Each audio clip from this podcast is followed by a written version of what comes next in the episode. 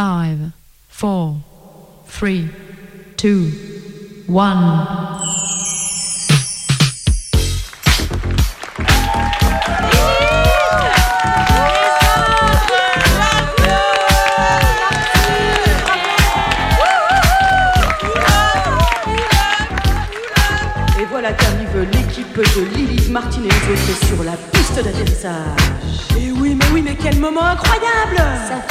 Qu'elles prennent les ondes hertziennes. Elle nous arrive tout droit de Radio Canu. Toute la galaxie qui ne capte pas le 102.2, enfin vous pouvez les écouter sur nos ondes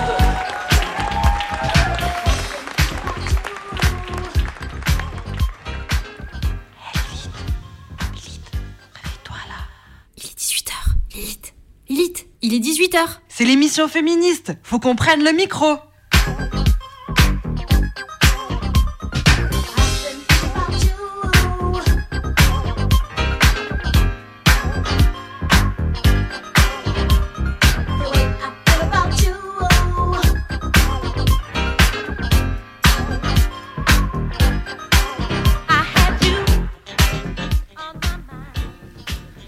Bienvenue dans l'élite Martine et les autres, l'émission féministe du vendredi à 18h en alternance avec Interlope, un vendredi sur deux. Alors, le sujet du jour, c'est les applis de règles. Les règles, c'est quand même quelque chose de vécu par la plupart des personnes avec un utérus. En moyenne, 450 cycles menstruels pour une personne, soit encore en moyenne 2250 jours dans une vie. Et ben, c'est pas rien. Et puis, ça marque le corps et le moral, puis ça provoque souvent des douleurs. Et puis, grâce à la société patriarcale, les règles sont encore beaucoup trop associées à un sentiment de honte, de sale, la fameuse peur de la tache de sang. Et puis, grâce à la société capitaliste, c'est aussi devenu un marché. Culottes de règles, tampons connectés. Bref, quand on a ces règles, pas facile de tous, de tous les réapproprier et de reprendre du pouvoir dans tout ça. Alors, les applis de règles, ça aide ou pas? Une heure de retour d'expérience, d'échange autour de notre rapport à ces applis et de ce que ça produit. Bonne écoute avec Lilith, Martine et les autres. J'avais 16 ans. Mais j'ai pas utilisé très longtemps en vérité. Un an parce qu'après ça me servait plus à rien parce que euh, j'ai changé de contraception et avec un implant il n'y a pas de cycle régulier. Donc euh, Clou ne pouvait plus prédire pour moi ce qui était le moment des règles. J'ai souvent l'impression de ne pas être trop connectée à mon corps et je sentais jamais les signaux euh, de quand j'allais avoir mes règles, que ça me faisait plein d'accidents. Pas très grave mais voilà. Et que j'aime bien euh, l'idée d'organiser ma vie aussi. euh. Donc j'aimais l'idée d'avoir un, un- une interface qui me dise clairement quand est-ce qu'il allait se passer des trucs dans mon corps. Parce qu'il y a des gens qui le savent, qui sentent les signaux de manière très claire, mais pas tout le monde, j'ai l'impression. Enfin, en tout cas, moi non. Ouais, j'avais le sentiment qu'avec euh, un truc qui compile les données, on allait forcément aboutir à- une alchimie, une équation plus claire. Qui en saurait plus que moi. On m'avait conseillé une appli, je sais plus comment elle s'appelle, mais je me rappelle que sur l'App Store, c'est un petit cerisier, euh, tout est rose, et c'est très genre mon planning féminin ou quelque chose comme ça. Enfin bref, ça m'avait assez frappé à l'époque, j'avais trouvé ça drôle. Et du coup, je savais que c'était pas du tout ça que je voulais. Et Clou, euh, franchement, ils sont bons en com. Et hum, c'est assez épuré. Il y a plein de, de, diagrammes. c'est bien organisé et c'est pas rose surtout. Il y a une page centrale avec euh, une image en forme de cercle qui divise euh, les jours de ton cycle et qui t'indique à peu près la date à laquelle tu vas avoir tes règles et euh, aussi les choses qui vont avec. Par exemple, le syndrome prémenstruel, si tu renseignes que tu es sujet, sujette à ce genre de problème, ce genre de situation.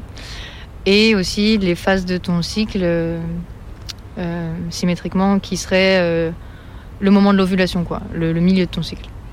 Donc c'est assez complet. En fait, plus tu renseignes de données dedans, plus c'est complet. Parce qu'ils ont tout un panel d'options qui te proposent de renseigner.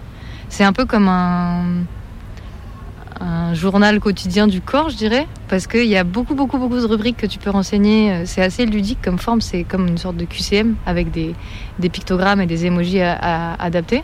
Donc tu peux renseigner plein de rubriques sur ton humeur, sur, euh, sur euh, tes douleurs dans différents endroits du corps, le dos, le ventre, la tête, sur tes émotions. Est-ce que je suis très émotive? Est-ce que je ressens rien? Nan, nan, nan. sur plein de signaux du corps. Tu peux prendre ta température, tu peux renseigner la, la couleur et la matière de tes pertes.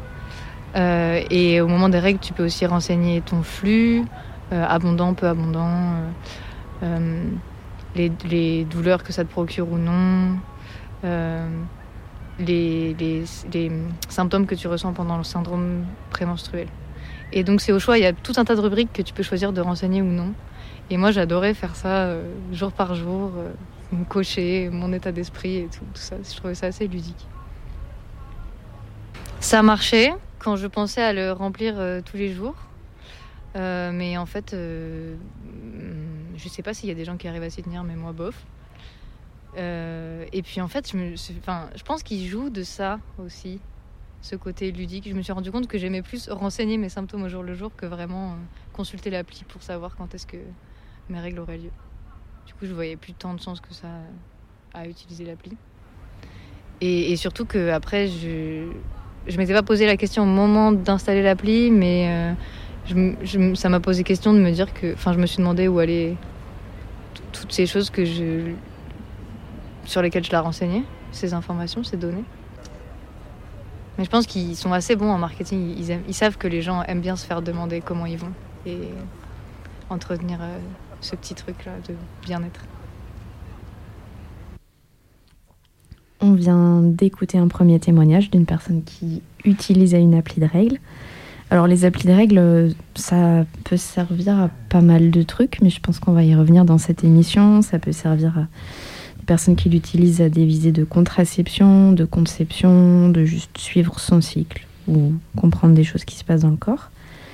Euh, peut-être on peut quand même euh, préciser que ces applis de règles, c'est des technologies qui sont relativement récentes. C'est un marché qui s'est développé il n'y a pas si longtemps. Euh, et ça s'inscrit dans un contexte global de transformation des pratiques de contraception qui s'observent surtout aux États-Unis et en Europe depuis environ 10 ans. Ça s'inscrit aussi en parallèle d'un certain nombre de choses qui viennent nourrir ce changement de pratique, notamment une défiance euh, grandissante vis-à-vis de l'industrie pharmaceutique qui a été provoquée ou au moins alimentée par un certain nombre de scandales sanitaires. Le Distilben, le Mediator, il y en a eu d'autres. Et puis la mise à jour de risques de thrombose veineuse liées à l'utilisation des pilules contraceptives de troisième et quatrième génération. Il y a aussi de plus en plus de personnes qui mettent en avant des préoccupations écologiques. Euh, voilà, les hormones, ça pollue l'eau, par exemple. Et tout ça, ça fait que on observe quand même depuis 10 ans une nette diminution du recours à la, contraception hormonale. Et ce, voilà, cette diminution de l'utilisation de la contraception hormonale, ça a ouvert un nouveau champ et un nouveau marché pour des méthodes de contraception qui sont pas médicales. Et les applis de règles s'inscrivent un petit peu dans cette tendance-là. Et c'est juste pour compléter, parce qu'on en a parlé tout à l'heure en préparant, il y a cette défiance à la contraception hormonale et il y avait aussi un peu la remise en cause de la médecine. Euh, dite un peu classique et du coup euh, notamment liée à des violences gynéco et des choses comme ça dont on parle de plus en plus et de vouloir euh, et de pas pas forcément vouloir enfin comment dire lutter un peu contre le pouvoir médical et du coup se réapproprier son corps la connaissance et tout ça et les applis elles arrivent aussi dans ce contexte là moi je crois quand j'ai arrêté la pilule je crois que j'ai pris pendant des années la pilule et le moment où j'ai arrêté, où j'étais pas du coup, euh, il n'y avait pas tous mes jours, là, tout mon petit planning sur une petite plaquette, et bah à partir de ce moment-là, je me suis dit, tiens, euh, peut-être qu'il faudrait que je capte comment ça marche. Stérile en cuivre. Je crois que c'était le moment où mes copines s'étaient toutes mises à mettre des stériles en cuivre en disant les hormones c'est de la shit meuf, comme t'es trop à la bourre. Et moi j'étais là en train de gober mes petites piles comme ça et je me suis dit ah ouais ok. Et euh, du coup stérilé en cuivre et, euh, et règles, naturelles. J'ai des, guillemets, parce qu'on voit pas. moi, je, enfin, je sais pas, moi, je qu'au début, au tout début, donc il y a déjà quelques années, j'avais mis plein d'options et tout, de mon caca, s'il était mou, euh, dur, si j'avais la chiasse, mal à la tête, de mauvaise humeur. j'ai tout enlevé, moi. J'ai juste effectivement euh, la quantité de sang que j'ai et, euh, et, la période d'ovulation. Je sais pas qu'on pouvait enlever. Ouais, tu peux mettre dans tes options. Et euh, moi, je regarde parce que j'ai l'impression que chaque mois, j'oublie que j'ai mes règles. Voilà. Et que du coup, en fait, euh, ça permet de dire Ah oui, c'est vrai, en fait, euh, tous les mois, je vais avoir mes règles. Ça fait aussi que quand je dis Ah, comme je suis en colère, comme j'aurais pété la gueule à tout le monde, là, et que je me dis Ah, je regarde mon appli, je dis Ah, mais bien sûr, dans 7 jours, j'ai mes règles, tout va bien. Je suis dans cette période qu'on appelle le syndrome prémenstruel. Voilà ce truc aussi de euh, tiens, je ressens un truc, j'ai mes, j'ai mes euh, pertes qui ont changé. Ah ben effectivement, je suis peut-être Mm. dans ma période de fécondation. Et du coup, c'est aussi un apprentissage en fait, de se dire euh, tiens, ça correspond approximativement à la période. euh, voilà. Moi, je m'en sers pas comme moyen de contraception par contre. Pareil. Ouais, moi j'ai toujours euh, utilisé euh, depuis euh, mes premières règles de noter sur un calendrier. Après j'ai pris des contraceptions hormonales, du coup en fait j'avais arrêté ça. Et en fait après j'ai eu des cycles pas forcément réguliers. Et en fait quand j'ai fait ce, quand j'ai, utilisé cette appli les premières fois, c'était vraiment plus pour avoir une visibilité. Sur euh, ben ouais c'est ça sur mon cycle parce- que ça me semblait d'un coup vachement plus simple de croiser euh, des infos. Du coup euh, je m'en sers pareil je pense pour le, voir mon SPM quand il déboule parce qu'en fait pareil si je me sens mal vénère je sais pas quoi et ben en fait mon téléphone je l'ai sous la main. Et en fait ça rend visible un truc et ça légitime un peu mon mon état ou en tout cas je me dis ouh pas de panique. Tout va bien aller en fait. C'est pas grave. SPM prends du recul. Meuf ça va aller. Voilà. Oui bah c'est ça. C'est que c'est euh, un cercle qui est dessiné avec euh, la période des règles en rouge selon ce que tu as noté. Euh, ensuite la période de fécondité pareil donc euh, là c'est plus en espèce de rose saumon euh, et ensuite, euh, ça se termine par une flèche qui rejoint le cercle et qui est remplie de nuages qui doivent correspondre au syndrome prémenstruel. Au milieu, c'est marqué la date du jour, prochaine règle avec la date et jour fertile probable si c'est un jour fertile probable. Il y a un calendrier aussi où tu peux voir euh, euh, tous les mois euh, précédents en fait ce que tu as pu remplir. Tu as une analyse qui te dit la durée de ton cycle, la durée des règles et la variation du cycle. Et après, ça va te donner par exemple des infos en condensé sur... moi, je remplis par exemple vachement le SPM, on se rend compte.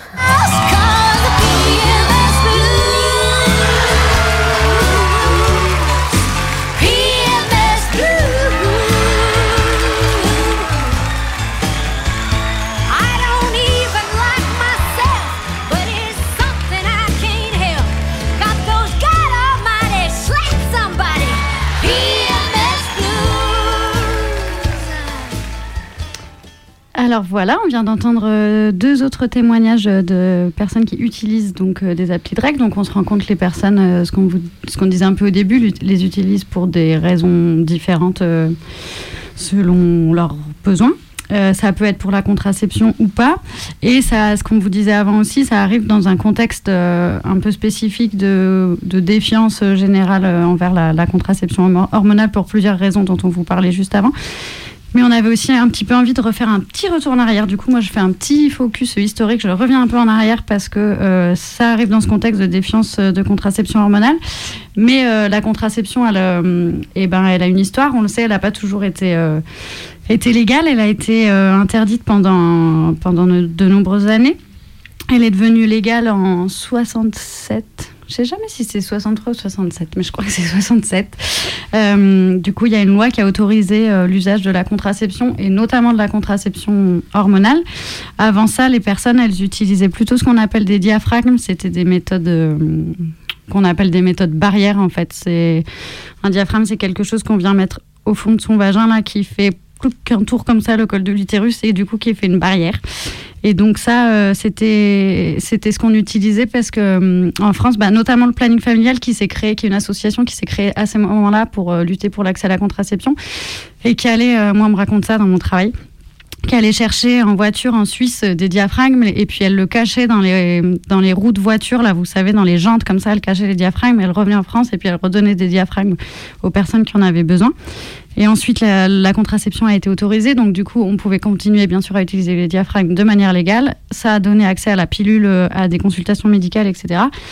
Et ensuite, la, contraception hormonale, elle s'est diversifiée. On peut prendre la pilule, mais aussi on peut prendre des patchs, euh, des anneaux, euh, un implant. Euh, voilà. Du coup, il y a en fait plusieurs méthodes pour avoir accès à la contraception hormonale, pour laisser le choix aux personnes dans qu'est-ce qui est le plus simple selon leur mode de vie, selon ce que voilà chacun chacune souhaite.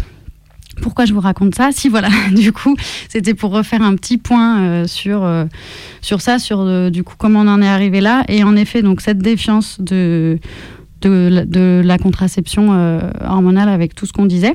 Et le rôle du planning qui, est, qui a été donc de lutter pour l'accès à la contraception, mais pas que, à l'IVG, au droit en santé sexuelle de manière générale et qui continue aujourd'hui à exister en tant qu'asso militante féministe d'éducation populaire qui fait à la fois des séances avec euh, en groupe collectif quoi un peu d'échange et de réflexion autour euh, de la contraception mais pas que et qui fait aussi des accueils individuels de personnes qui peuvent venir qui ont des questions, qui ont besoin euh, de voilà de prendre la pilule mais un peu de manière confidentielle, qui ont besoin de faire des tests de grossesse, etc.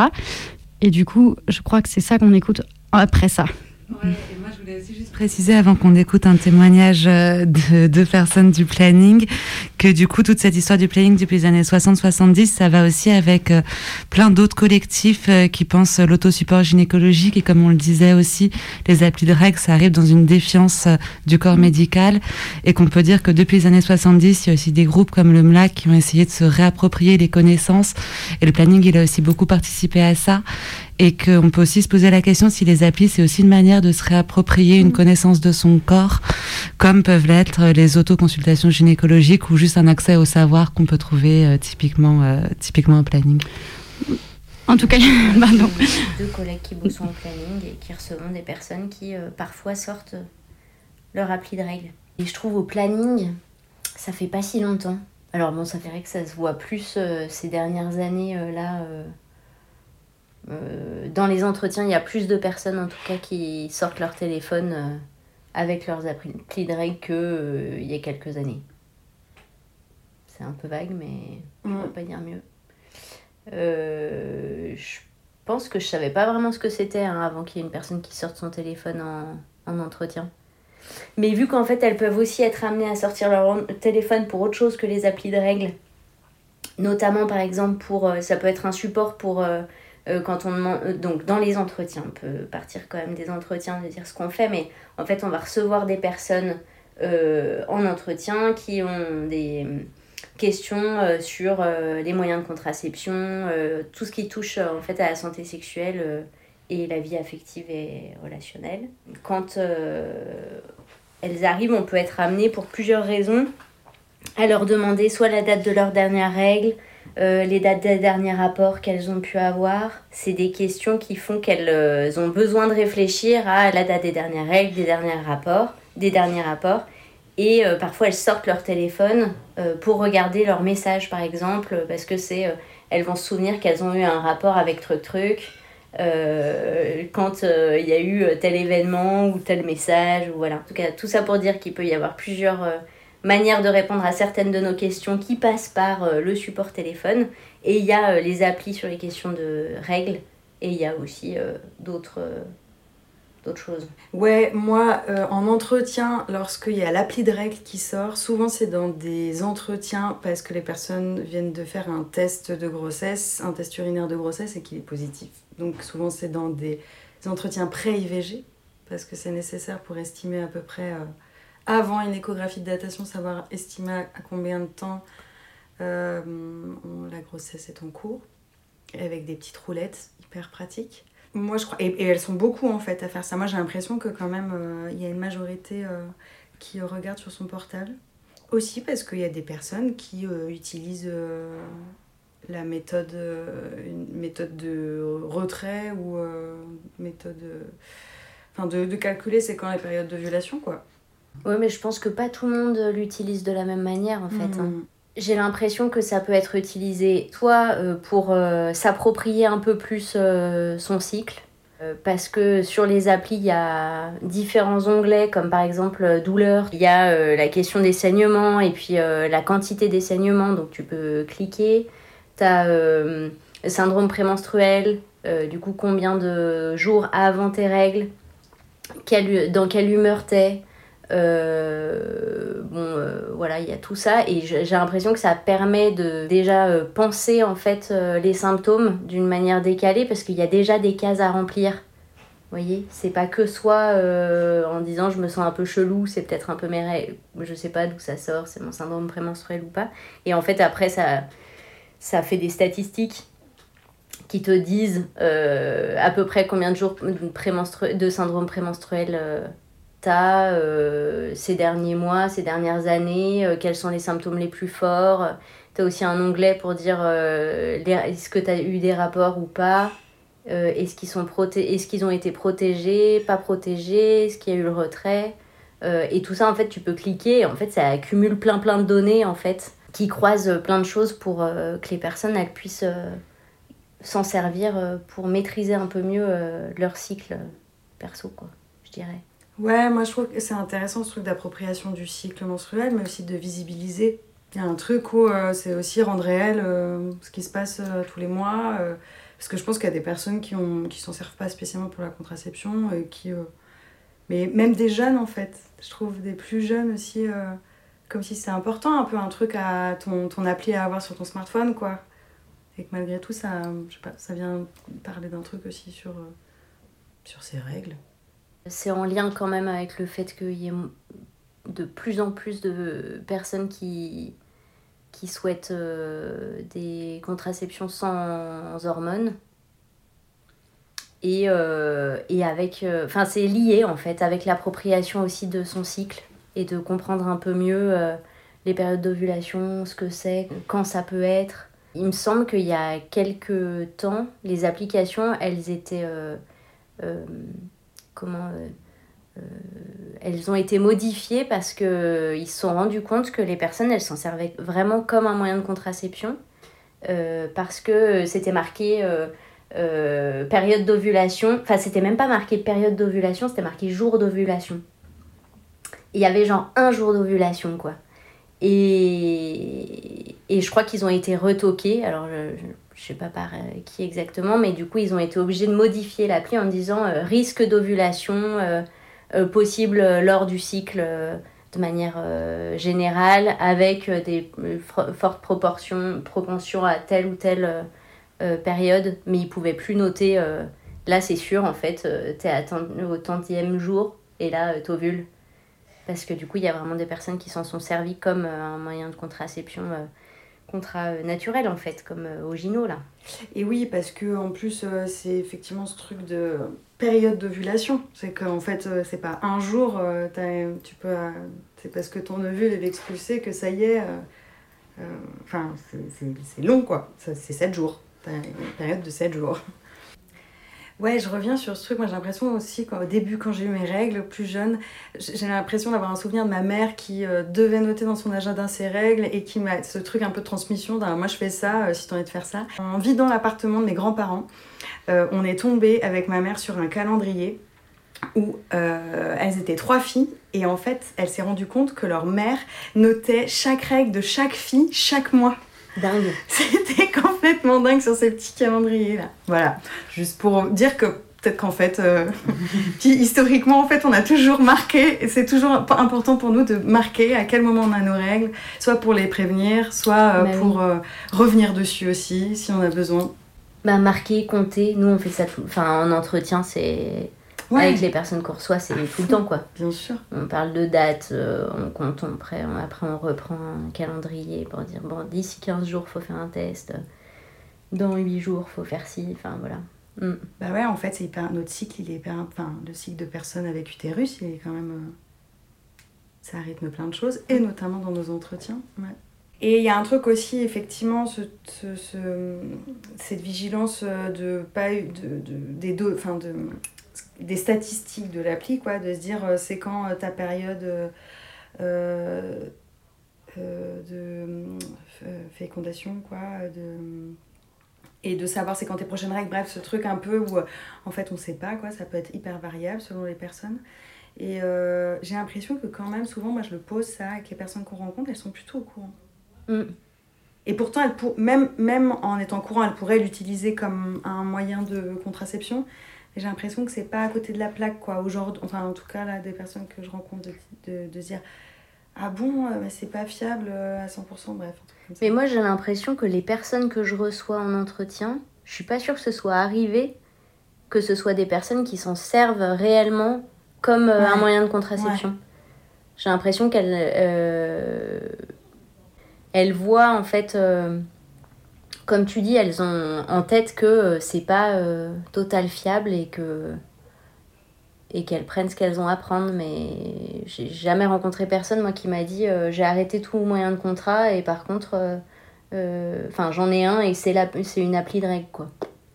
Alors, je veux bien rebondir là-dessus. C'est que j'ai reçu, il n'y a pas très longtemps, parce qu'il y a des mises à jour régulièrement sur ce. Parce que moi, j'ai la même appli pour euh, tomber enceinte.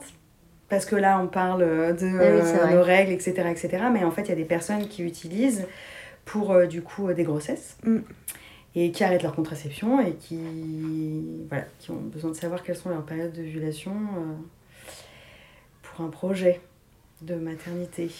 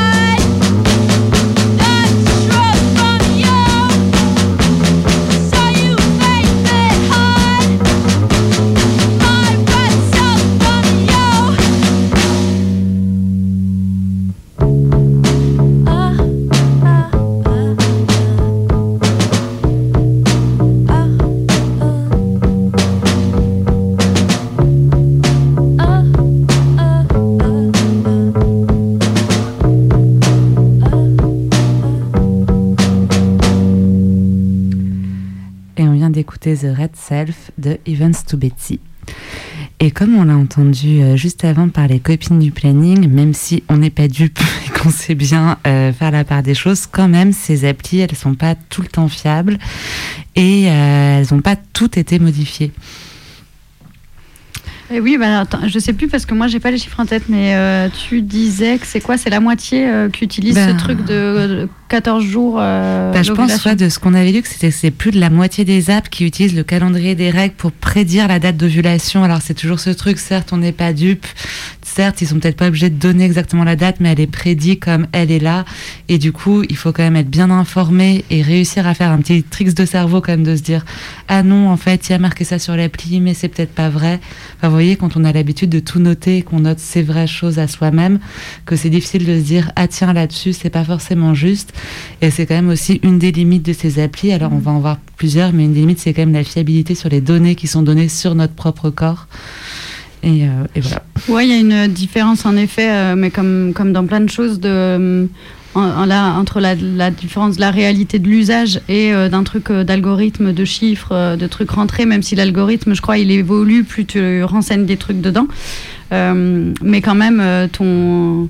En fait, l'usage que tu as, alors soit, euh, bah oui, tu arrives à rentrer tous les jours plein de trucs et ton algorithme, tu le nourris, il, s'adapte, mais ça reste un algorithme en fait, et, euh, et ton corps, bah, euh, peut-être qu'il va faire une ovulation pendant six mois au, même moment, et puis peut-être que tu sais pas pourquoi, mais le septième mois non. Enfin, c'est sûr que ça, on sait, bien, on sait bien que ça se passe comme ça. Après, ça, ça, peut aider, c'est ce que le- les, les collègues du planning, elles disaient, mais c'est pas forcément fiable à, à 100%, et ça crée, euh, je sais plus si elles le disent, mais je trouve que ça crée des attentes. Bah, ça, crée ce truc sur l'ovulation, ça crée des attentes sur les règles aussi, de, où ça peut créer des flips, de se dire Ah, mais mon appli, elle me dit que je dois avoir mes règles aujourd'hui.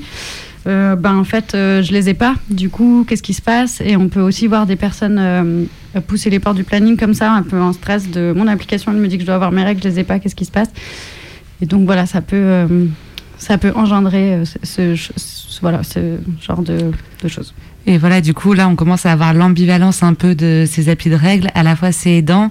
À la fois, ça répond un peu aussi à, vous voyez, un peu cette injonction de plus en plus morale à devoir s'occuper de soi, s'occuper de son corps, de se connaître d'un point de vue très individualiste. Du coup, on va bien rentrer, tout bien, se dire qu'on a fait dans les cases et flipper dès que ça rentre plus dans les cases.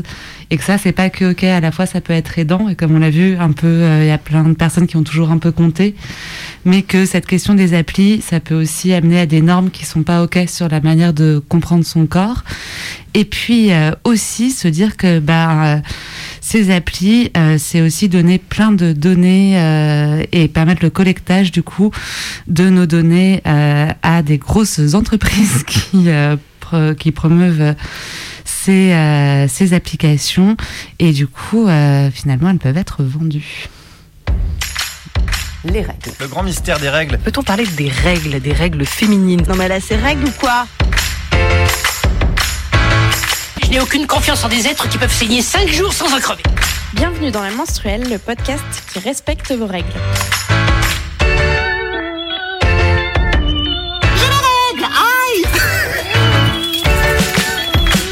Je m'appelle Audrey et aujourd'hui dans notre studio, je suis accompagnée de Julie. Coucou Julie.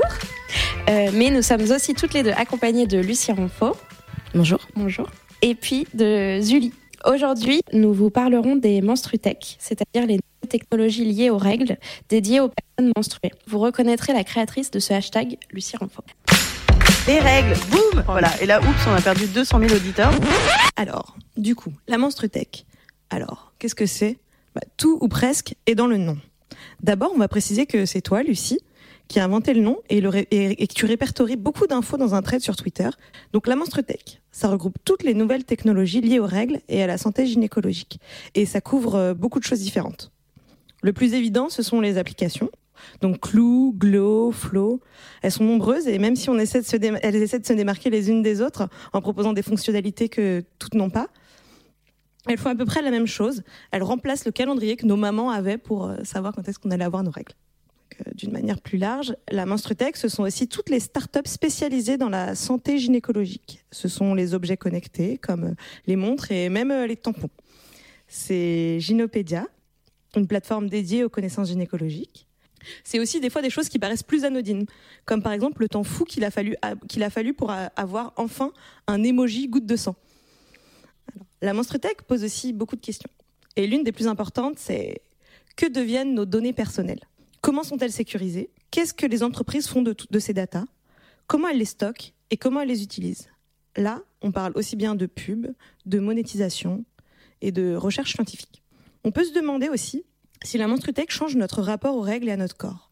Est-ce que ça change la manière dont les règles sont perçues? L'Université de Washington a par exemple publié une étude sur le fait que la majorité des applis étaient roses, alors que beaucoup d'utilisateurs et d'utilisatrices voudraient des options plus neutres et moins genrées. Enfin, la menstrutech pose une autre question. Pourquoi est-ce si récent? Pourquoi est-ce que toutes ces, startups ne sont pas nées plus tôt?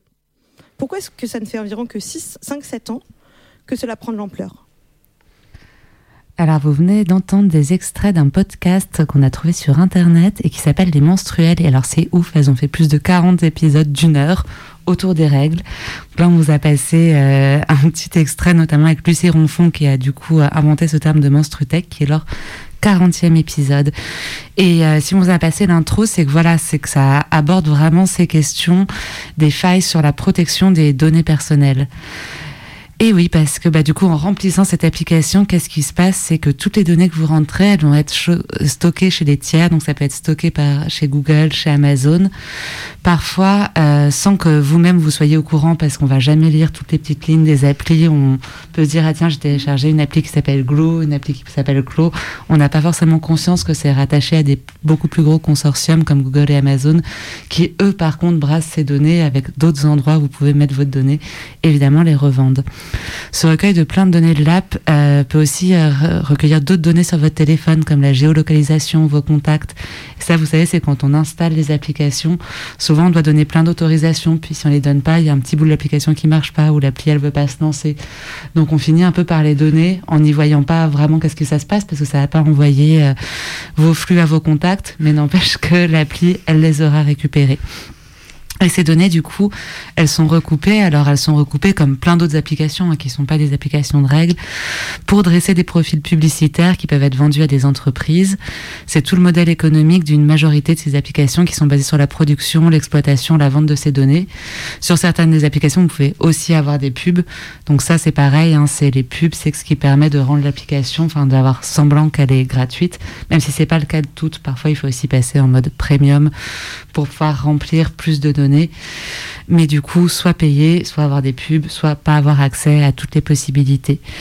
Euh, ça sert pas qu'à la pub finalement euh, ce recueil de données et c'est d'autant plus problématique, notamment aux États-Unis où depuis la révocation de l'arrêt Rhodes versus Wade par la Cour suprême des États-Unis, ou peut-être plus simplement depuis la disparition du droit à l'avortement au niveau fédéral euh, aux États-Unis, 12 États ont interdit l'avortement et d'autres y travaillent. Et dans ce contexte, la protection des données personnelles sur les applis de suivi des règles a surgi dans le débat et que beaucoup d'utilisateurs et d'utilisatrices craignant que leurs données finissent par être utilisées contre elles, eux et comme on l'a vu dans les entretiens autour du planning, et ben du coup, grâce ou à cause de ces applis, on peut aussi voir quand on n'a plus ces règles et du coup quand potentiellement on est enceint ou enceinte, et que du coup ces données pourraient aussi être potentiellement utilisées euh, par des forces gouvernementales oppressives et anti-avortement. Et euh, il faut vraiment pas négliger ces trucs-là aussi, qu'une fois qu'on a donné ces données, c'est trop tard, et que si le gouvernement change, c'est trop tard. Alors, est-ce qu'on peut contourner euh, toutes ces questions-là? Il euh, y a la loi, hein, quand même, le RGPD, par exemple, qui est censé euh, garantir l'anonymat. Alors, faut aussi savoir que ça, c'est des lois qui sont nationales, que souvent on télécharge des applications qui appartiennent à des entreprises internationales qui sont pas soumises aux mêmes législations. Donc, du coup, ne pas du tout croire que parce qu'il y a une réglementation, si vous habitez en France, en France, par exemple, qu'elle est appliquée sur les utilisations que vous utilisez, que ce soit sur Internet Internet ou sur vos téléphones. Mais il y a des euh, entreprises qui surfent aussi sur cette question de l'anonymat pour vendre leur application. Et par exemple, c'est le cas de euh, l'appli Flow qui a créé un mode anonyme sur lequel, a priori, euh, vous donnez moins de données. Mais là encore, on peut douter de la fiabilité de ces protections et en tout cas, peu de personnes lisent les 8000 pages qui correspondent à la protection des données. Même là, c'est encore très flou de l'usage qui en est fait réellement. Il y a eu une enquête de Mozilla cet été, par exemple, qui disait que 8 des 10 applications analysées sont épinglées pour confidentialité non incluse. Et la plupart des applications épinglées par Mozilla ne fournissent pas d'indications claires sur les données qui peuvent être partagées par les autorités. Alors, c'est quoi le consentement libre et éclairé? C'est compliqué. Euh, du coup, bah, on dit oui parce qu'on télécharge l'application et qu'on coche plein de petites cases. Et du coup, on dit oui pour le partage d'informations personnelles avec des acteurs tiers dont on ne sait pas qui c'est. Et ça, ça semble encore très aléatoire et flou. Ça veut pas dire qu'il faut pas le faire, ça veut dire qu'il faut en avoir conscience, moi je trouve. Enfin, c'est pas du tout un truc pour faire euh, de la morale ou se dire ah attention, vous avez pas bien lu. Euh. moi je trouve personne ne dit ça et qu'on est dans ce système-là.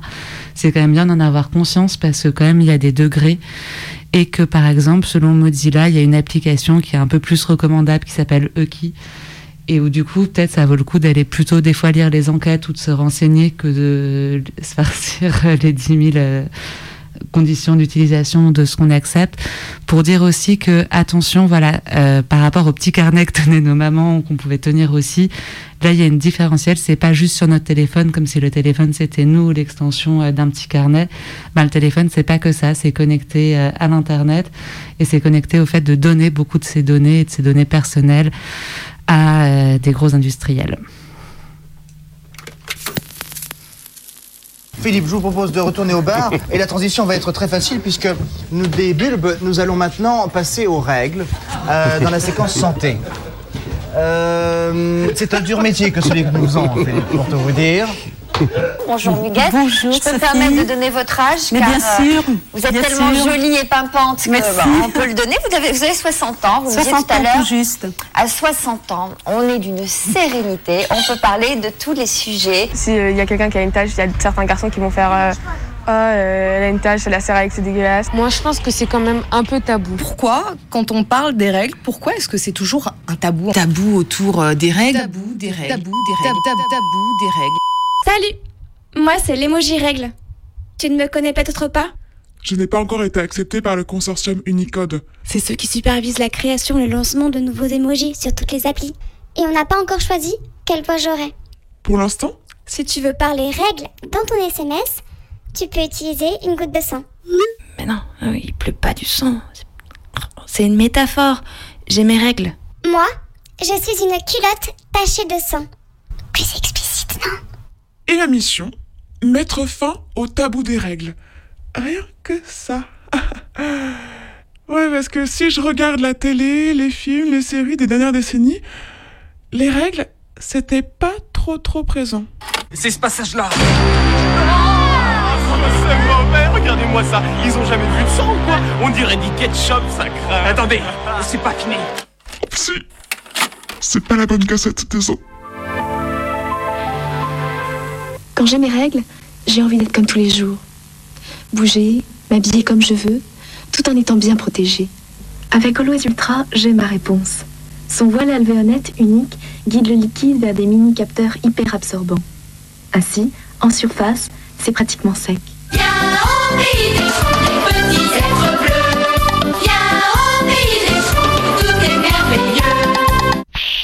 C'est en 2018 que pour la première fois, on voit du sang menstruel rouge dans une pub en France.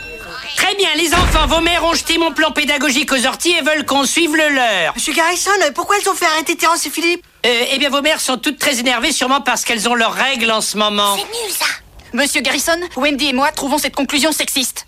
Eh bien, je suis navré, Wendy, mais je n'ai aucune confiance en des êtres qui peuvent saigner cinq jours sans en crever. Mais qu'est-ce que t'as aujourd'hui? T'as tes règles ou quoi? Non, j'ai pas mes règles, justement, tu vois. Il y en a que j'en ai marre de vivre dans un garage. Je suis une femme, tu te souviens de ce que c'est? Une femme, c'est pas juste un truc qui sourit et qui a la peau douce. Une femme, ça bouge, ça pense, ça évolue. Et de temps en temps, ça aimerait bien un peu de confort. Et ça, c'est l'histoire. Il n'y a rien de bizarre ou de mystérieux dans les règles. Les cycles construisent la vie. Et le cycle menstruel fait normalement partie du plan éternel de la nature. Transmettre le don de la vie. Tout va bien, chérie? Je suis un gros monstre dégoûtant. Ne le regardez pas. Laissez-moi. Ça lui arrive déjà? Quoi? Qu'est-ce que t'as dit? Heureusement, ça bouge. Par exemple, avec Alerte Rouge, le premier dessin animé qui parle ouvertement de règles.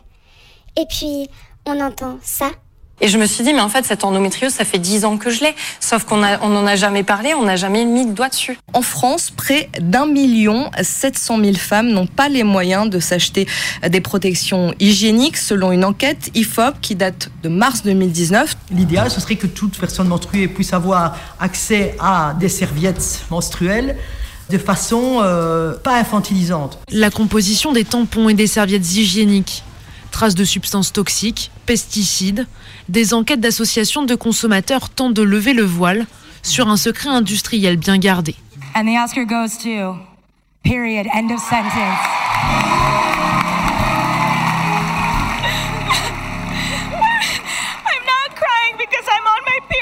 Je ne pleure pas parce que j'ai mes règles ou je ne sais quoi. Je n'arrive juste pas à croire qu'un film qui parle de règles vient de gagner un Oscar. Jamie, tu pourrais réveiller Abby, s'il te plaît C'est pas. Non, arrête. On n'a plus le droit Je de suis menstruée. Abby, tu sais quoi? T'es menstruée, oui, ok, mais est-ce que tu dois nous le dire? Quoi? Je suis menstruée. C'est quoi le problème avec ça? On n'est pas obligé de le savoir, merci. Si un jour tu veux avoir une relation adulte avec une femme et que tu veux avoir une sexualité assumée avec son vagin, il faut pas avoir d'inconfort avec le fait qu'elle aura des périodes menstruelles. Alors dis-le, menstruation, il y a rien de grave là-dedans. Allez, dis-le tout de suite. Là Oui. Menstruation. Jamie, Non, te sens pas obligée. tu le dis comme si t'avais peur. Il faut pas. Dis-le Abby. une chose tout à fait normale. Menstruation. Menstruation. Menstruation. Pas mal. À toi, Juliane. Menstruation. Men- menstruation. Attends, il faut que tu me regardes en même temps dans les yeux. Tu regardes quoi? Ok. Menstruation. Menstruation. Ouais, c'est parfait. Menstruation. Tout le monde ensemble maintenant. Menstruation. On le dit doucement, on est content et décontracté et... Menstruation.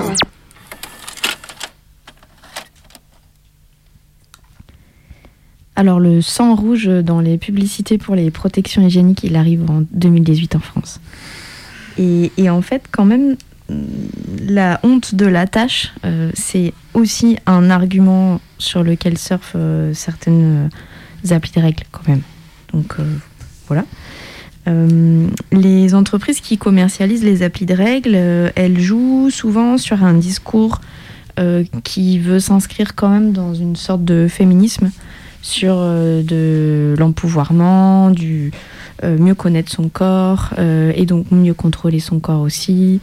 Voilà, blablabla. Bla, bla, bla, bla, donc, est-ce que c'est féministe les applis de règles? Ben, On peut quand même se poser la question. Euh, Il y a une étude euh, qui a été produite par Risk et Hotman en 2016 qui met en évidence le fait que les données qui sont produites par les applis de règles et qui sont partagées, comme on l'a déjà expliqué, elles sont pas que partagées à Google et Amazon, elles sont aussi partagées à des centres de recherche médicale. Euh, et donc là, je cite, euh, je cite ce travail de recherche.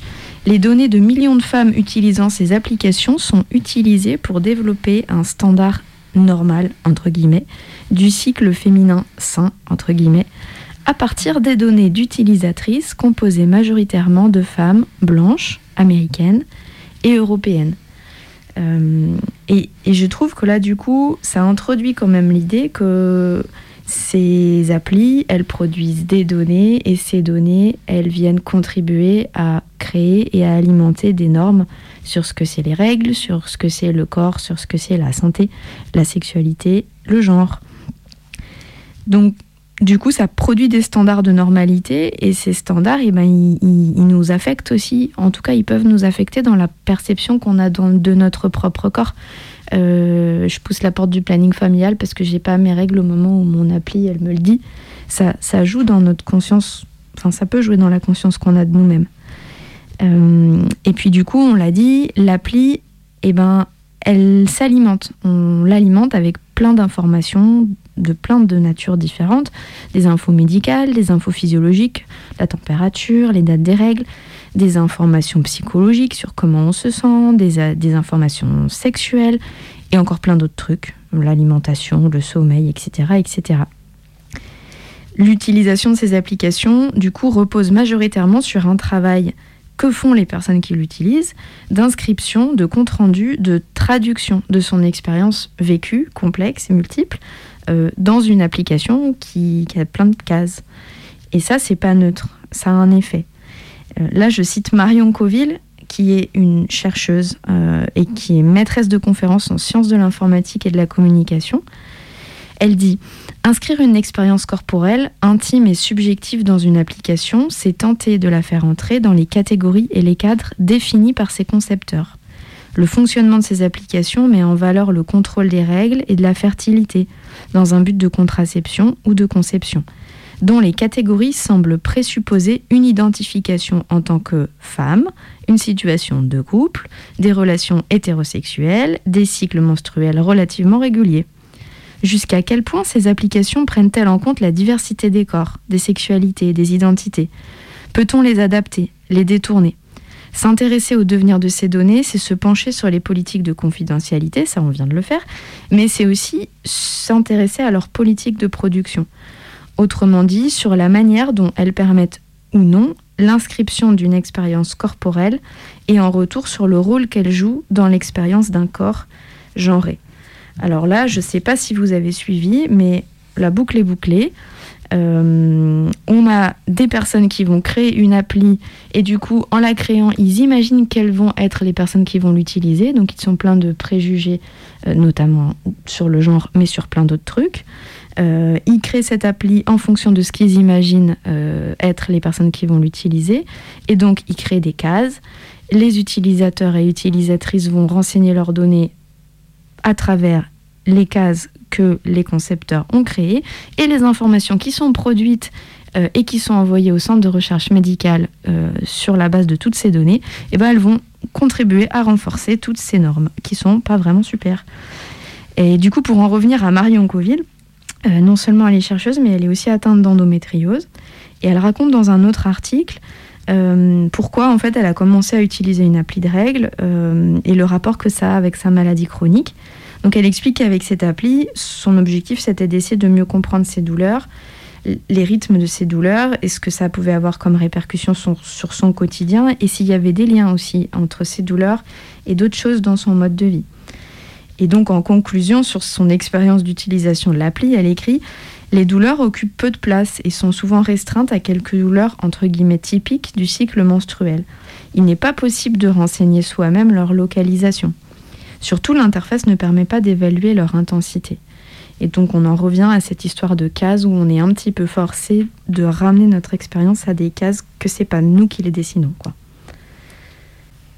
It's an exciting time to be a woman on her period because thank God we have apps to track it, you know? On vit une période fantastique pour avoir ses règles aujourd'hui parce que on a des applis spécifiquement pour ça. Period apps. I'm so glad I have an app now because I used to have to play a game with myself once a month, every month, called like Beer Belly or Baby. Je suis tellement contente d'avoir des applis de règles parce que avant j'avais l'habitude de jouer chaque mois un jeu qui s'appelait Bida Bière ou Bébé. J'étais en mode euh, probablement les deux. Period tracker, and it's pretty amazing because uh, all of these apps are trying so hard to be user friendly and over familiar with you right now, and it just comes off as creepy. Donc j'utilise une appli de règles et c'est drôle parce que toutes ces applis essayent à fond d'être hyper sympathiques et proches avec vous et ça aboutit juste à un truc sinistre. Genre, l'autre jour, mon appli m'a envoyé une notif et j'ai regardé, il y avait marqué Vos règles seront bientôt là. Et j'étais en mode Ah, où est-ce que c'est? Dehors? Terrifiant, je me suis sentie menacée. J'ai reçu une autre notif plus tard et c'était Vos règles sont à l'intérieur de la maison. Stop with these messages, it's so ridiculous.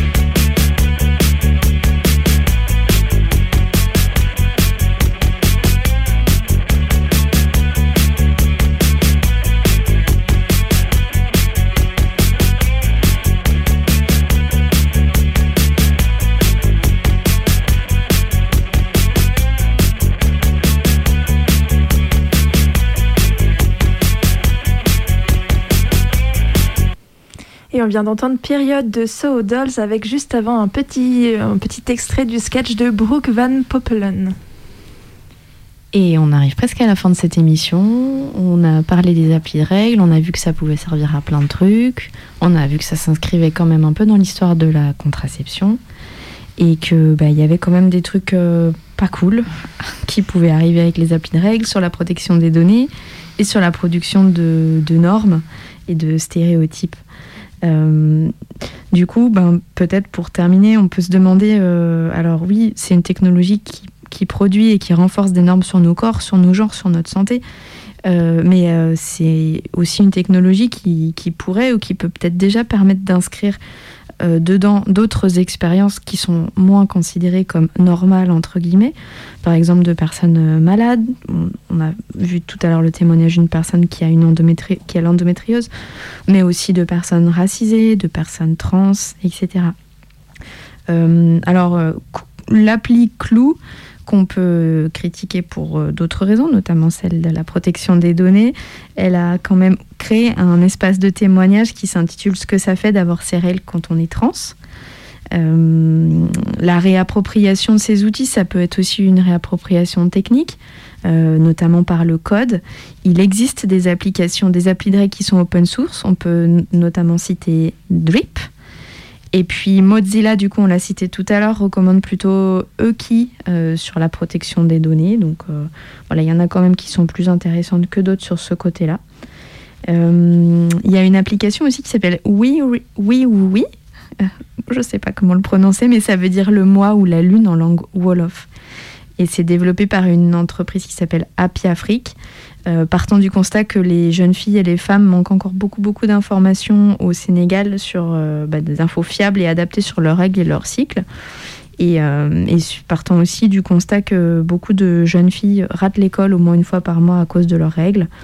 Donc elles ont développé cet outil pour faire de la pédagogie et pour dédramatiser les règles, pour en parler, pour faciliter la discussion sur ce sujet qui reste encore très tabou. Euh, l'une des conceptrices de l'appli, elle dit Les jeunes ont accès à Internet, à des applis de règles états-uniennes ou européennes, mais les filles sont blanches. Les vies que racontent les filles dans l'application ne sont pas les vies que les filles vivent ici. Euh, donc on travaille sur l'identification. Alors peut-être, euh, t'avais fini? D'accord. Parce qu'en effet, on touche à la fin. Moi, ça me fait penser ce qu'on disait tout à l'heure. Entre nous quand les micros étaient coupés, mais que ce qu'on disait sur, sur les applications et sur l'utilisation des données, c'est que euh, c'est quand même le cas pour tout un tas d'applications en fait que cette critique là on l'a fait pour l'application des règles mais que en fait aujourd'hui des applications on en utilise euh, tous les jours pour tout un tas de trucs et il y a une application pour tout maintenant et euh, en effet je crois que la plupart de toutes ces applis enfin on peut faire cette critique là sur l'utilisation d'autres applis et en fait, ça me fait penser sur ce que tu viens juste de dire sur le, fait de manquer d'informations fiables, adaptées sur les règles cycle et tout. C'est que je trouve que c'est un, un, combat de manière générale aussi que, en fait, que de donner de l'information aux personnes sur leur corps, leur santé et la prise en, main voilà, de leur santé sexuelle. Enfin, ça me paraît être un combat qui, dure depuis très longtemps, mais qui, est encore bah, qui est encore aujourd'hui, quoi, et que j'ai l'impression que plus les personnes elles peuvent avoir des infos et plus chacune, chacun prend en main euh, ben, son, son, corps et ses choix de, voilà, de, manière, euh, euh, je sais pas quoi, éclairée, j'aime pas ce mot-là, mais et aussi euh, sur, euh, en tout cas, adapté à ces réalités, quoi. Ouais, du coup, j'ai l'impression que pour conclure, on pourrait dire ne laissons pas les grands laboratoires pharmaceutiques créer ces applis-là, créer leur catégorie. En tout cas, à minima, essayer euh, de les détourner et de promouvoir aussi, euh, comme tu l'as dit, des applications qui sont euh, plus inclusives et au niveau de leur conception. Euh, et du coup d'accès à comment est-ce qu'elles sont conçues, qui est-ce qui les administre, où est-ce que vont les donner, mais aussi qu'est-ce qu'on y rentre, comment les catégories sont formées, et tout ça euh, dans une volonté d'inclure les diversités, comme on l'a dit, euh, de toutes les personnes avec des utérus qui peuvent euh, utiliser euh, utiliser ces applis pour dire aussi que voilà c'est quand même des choses qui sont vachement euh, documentées maintenant les applis de règles. Quand on a préparé cette émission on est tombé sur euh, beaucoup de ressources. Alors il y a beaucoup de ressources sur les règles. Enfin quand j'ai beaucoup de ressources c'est beaucoup de ressources presse hein, du coup ça veut pas forcément dire que c'est accessible à tout le monde, mais qu'en tout cas, elles font parler d'elles, ces applis de règles. Il y a, bah, comme on l'a dit, le podcast Les Menstruels qui parle des règles. J'avais trouvé aussi un compte Twitter qui s'appelle Les Monstrueuses, qui répertorie plein d'événements et ou d'articles autour des règles. On a trouvé des articles aussi sur beaucoup de hum, journaux rattachés dans la rubrique numérique, quand même, sur ces questions de données, de data, de qu'est-ce qu'on fait des data. Enfin, c'est toujours pareil, en fait, c'est documenté, mais tant qu'il n'y a pas d'autres solutions, finalement, ça reste quand même utilisé, comme tu l'as dit, comme pour beaucoup d'autres applications, tant qu'il n'y a pas autre chose qui est vraiment développée, euh, on ne trouve pas. Il y, a, des documentaires aussi, non, qui parlaient. Euh, Alors, on est tombé sur la série des filles et des règles, réalisée par Elvina Attali, que vous trouvez sur TV5 Monde. Et puis euh, Sans Tabou, un film belge. Documentaire, c'est ça? Oui, un documentaire. Et puis cette euh, émission touche à sa fin. Donc quelle heure il est? Mais oui, il est 19h02. Euh, du coup, on va vous dire euh, au revoir. On se retrouve.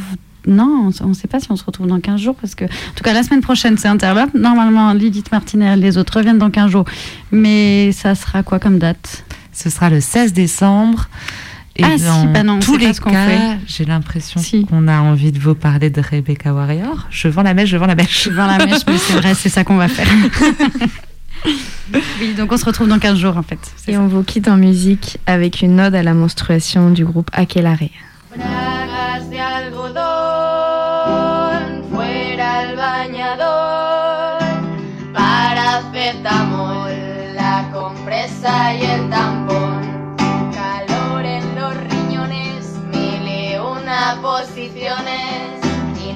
de manchar, ni mucho menos follar.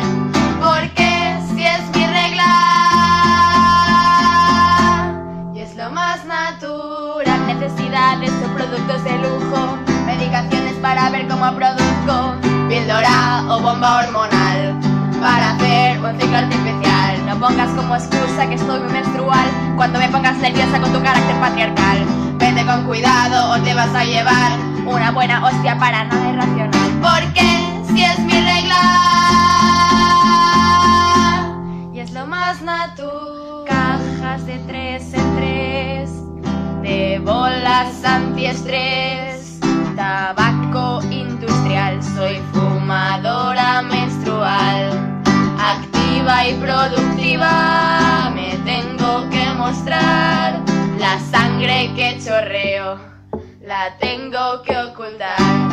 Porque si es mi regla